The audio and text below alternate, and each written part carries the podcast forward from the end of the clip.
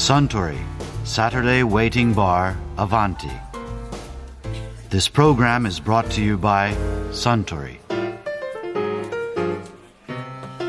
ああスタンミモザを一杯もらえますかかしこまりました。スタンが作るミモザとかベリーニとかいったシャンパン系のカクテルのベースはやはりイタリアのスプマンテですかはい。主に経済的な理由ですが、ん経済的理由注文を受けるたびに新しい瓶を開けるわけにいかないので、多くのリストランテでグラス売りしているのと同じにしてるんですよ。なるほどね。でも今日使っているマスカート・ビアンコという品種のブドウだけで作られたアスティというスプマンテはすっきりした味でミモザにはうってつけですよ。うん。いやバーの経営も考えなきゃならないことがたくさんあって大変ですね。分かっていただけますか？あそうだ。バーといえば以前カウンターのあちらの席でバーテンダーズマニュアルの著者花崎和夫さんがこんなお話をされてましたよね。なんかこうお客さんでこれは手だれ物だなとかお前生まれて初めてバー来たんじゃないかとかってこう分かるもんですかね。プロのバーテンダーには分かるでしょうねどういうところで分かるんですかそれは、まあ例えばドアを開けてパッと入ってきた時に全体をパッとこう自分で俯瞰するなり見てでスッと入っていかないでバーテンダーと目線があってどこへ座っていいですかっていうのを問いかけてるようなお客さんだったらまあ安心よね。ずーっと入ってきて座っちゃったら困るわけですよ。本来バーってカウンターにしろ、まあ、テーブルにしろ席って決まってるんですよね。ここは誰の席ってあるんですよ。なるほど。常連さんってわけじゃないけどももしかするとあの人が来た時にはここの席開けとかなきゃいけないとかそれから隣女性だからなるだけなら女性のお客さんとかお店側が席って考えてると思うんですよ。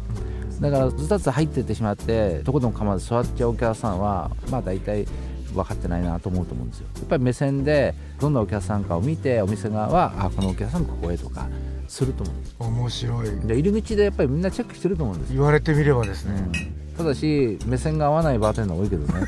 知らん顔してる人ね。でも普通ドア開ければ音が聞こえるし靴音もするし、うん、でも常にもうアンテナ張ってるっていうのは変ですけど顔はお客さんのカウンター見てても耳は入り口を見てるとかしてるはずなんですよ。これ見てないとちょっとすっとこなんですかね？じゃあ逆にバーテンダーの方は、最初の5分間ぐらいでそのお客さんの来店動機だとか、うん。何が飲みたそうなお客さんだとか、全部頭の中にこう入れていくと思うんですよ、うん。それはやっぱりプロだと思うね、うん。ただ飲みに来たっていう人もいると思うし、だそこら辺を見てチェックしてる。だその時に何を注文されるかで へんてこりんなの注文してきたら雑誌見てきたのかなとか、うん。うんなんか情報を持ってきたけどもあんまりバーは来たことないんじゃないかとか、分かりますよね。大体カクテル注文し方見れば分かるよね。とりあえず一杯飲んで周りのお客さんの雰囲気見てあここはこういうもの注文したらいいんじゃないかとかそこら辺までやっぱり分かってるお客さんも増えてきてるね。例えばブランドを指定して飲み方を指定してゆっくりと自分のペースで飲んでるお客さんいるとドキッとしますよね。うん。でましてやカウンターって横並びでしょ普通。はい。両隣顔見えるけどそこから先って見えないじゃないですか。あはいはい。ね。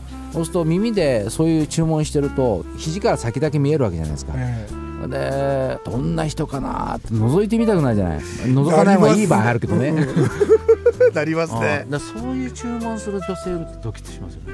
この間ね名古屋のねバーっていうほどのバーじゃない昼間コーヒーのお店ですけどね時間潰してた時にもう普通のお姉さんみたいな30代後半ぐらいだと思うんだけど入ってくるのは山崎の12年ロックでください。少しぬるいお水もください。ぬるいお水ってのはどういう意味なのか冷たいミネラルウォーターじゃいけないのかな。それで2杯飲んで「すいません。最後ハイボールください」で3杯40分ぐらいで。でさーっと帰って。かっこいい。かっこいいですよ。かっこいいですね。でもねそんなに気取ったファッションしてるわけじゃないんですよ。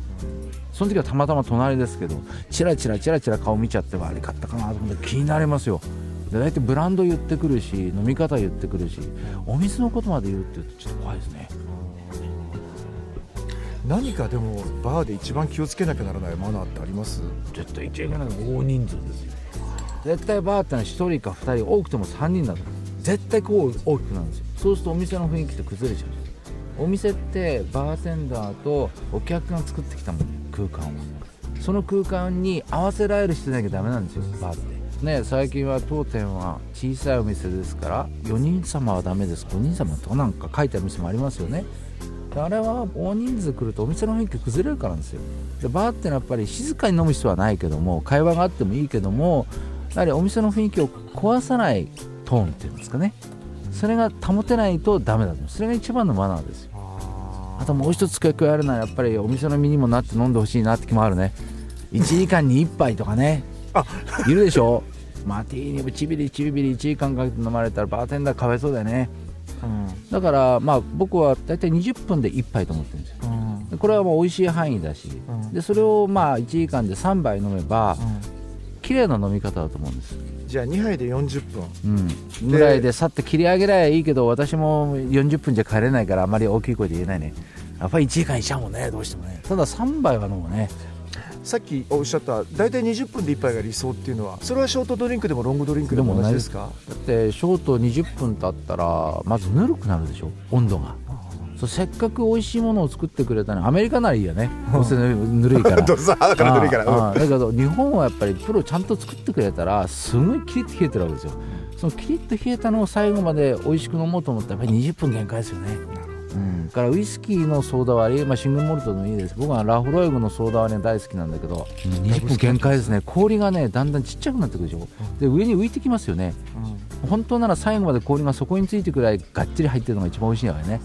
ああ、うん、だ美味しいウイスキーのソーダ割り水割りは最後の一口まで味が変わらないで飲めるのが最高なわけですよ。なるほど、うん、これが一番うまい。だからそういう意味で僕は20分ただそれが飲めない人が30分になったってそれは構わないと思いますよ。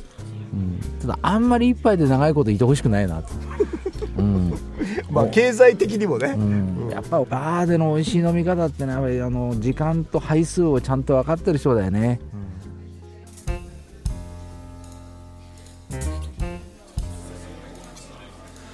いや花崎和夫さんのお話面白かったですね。ああスタン今度はベリーニを一杯。かしこまりました。ところで私と一緒にもう少し聞き耳を立ててみたい方は毎週土曜日の夕方お近くの FM 局で放送のサントリーサタデーウェイティングバーをお尋ねください。東京一の日常会話が盗み聞きできますよ。Suntory Saturday Waiting Bar Avanti This program was brought to you by Suntory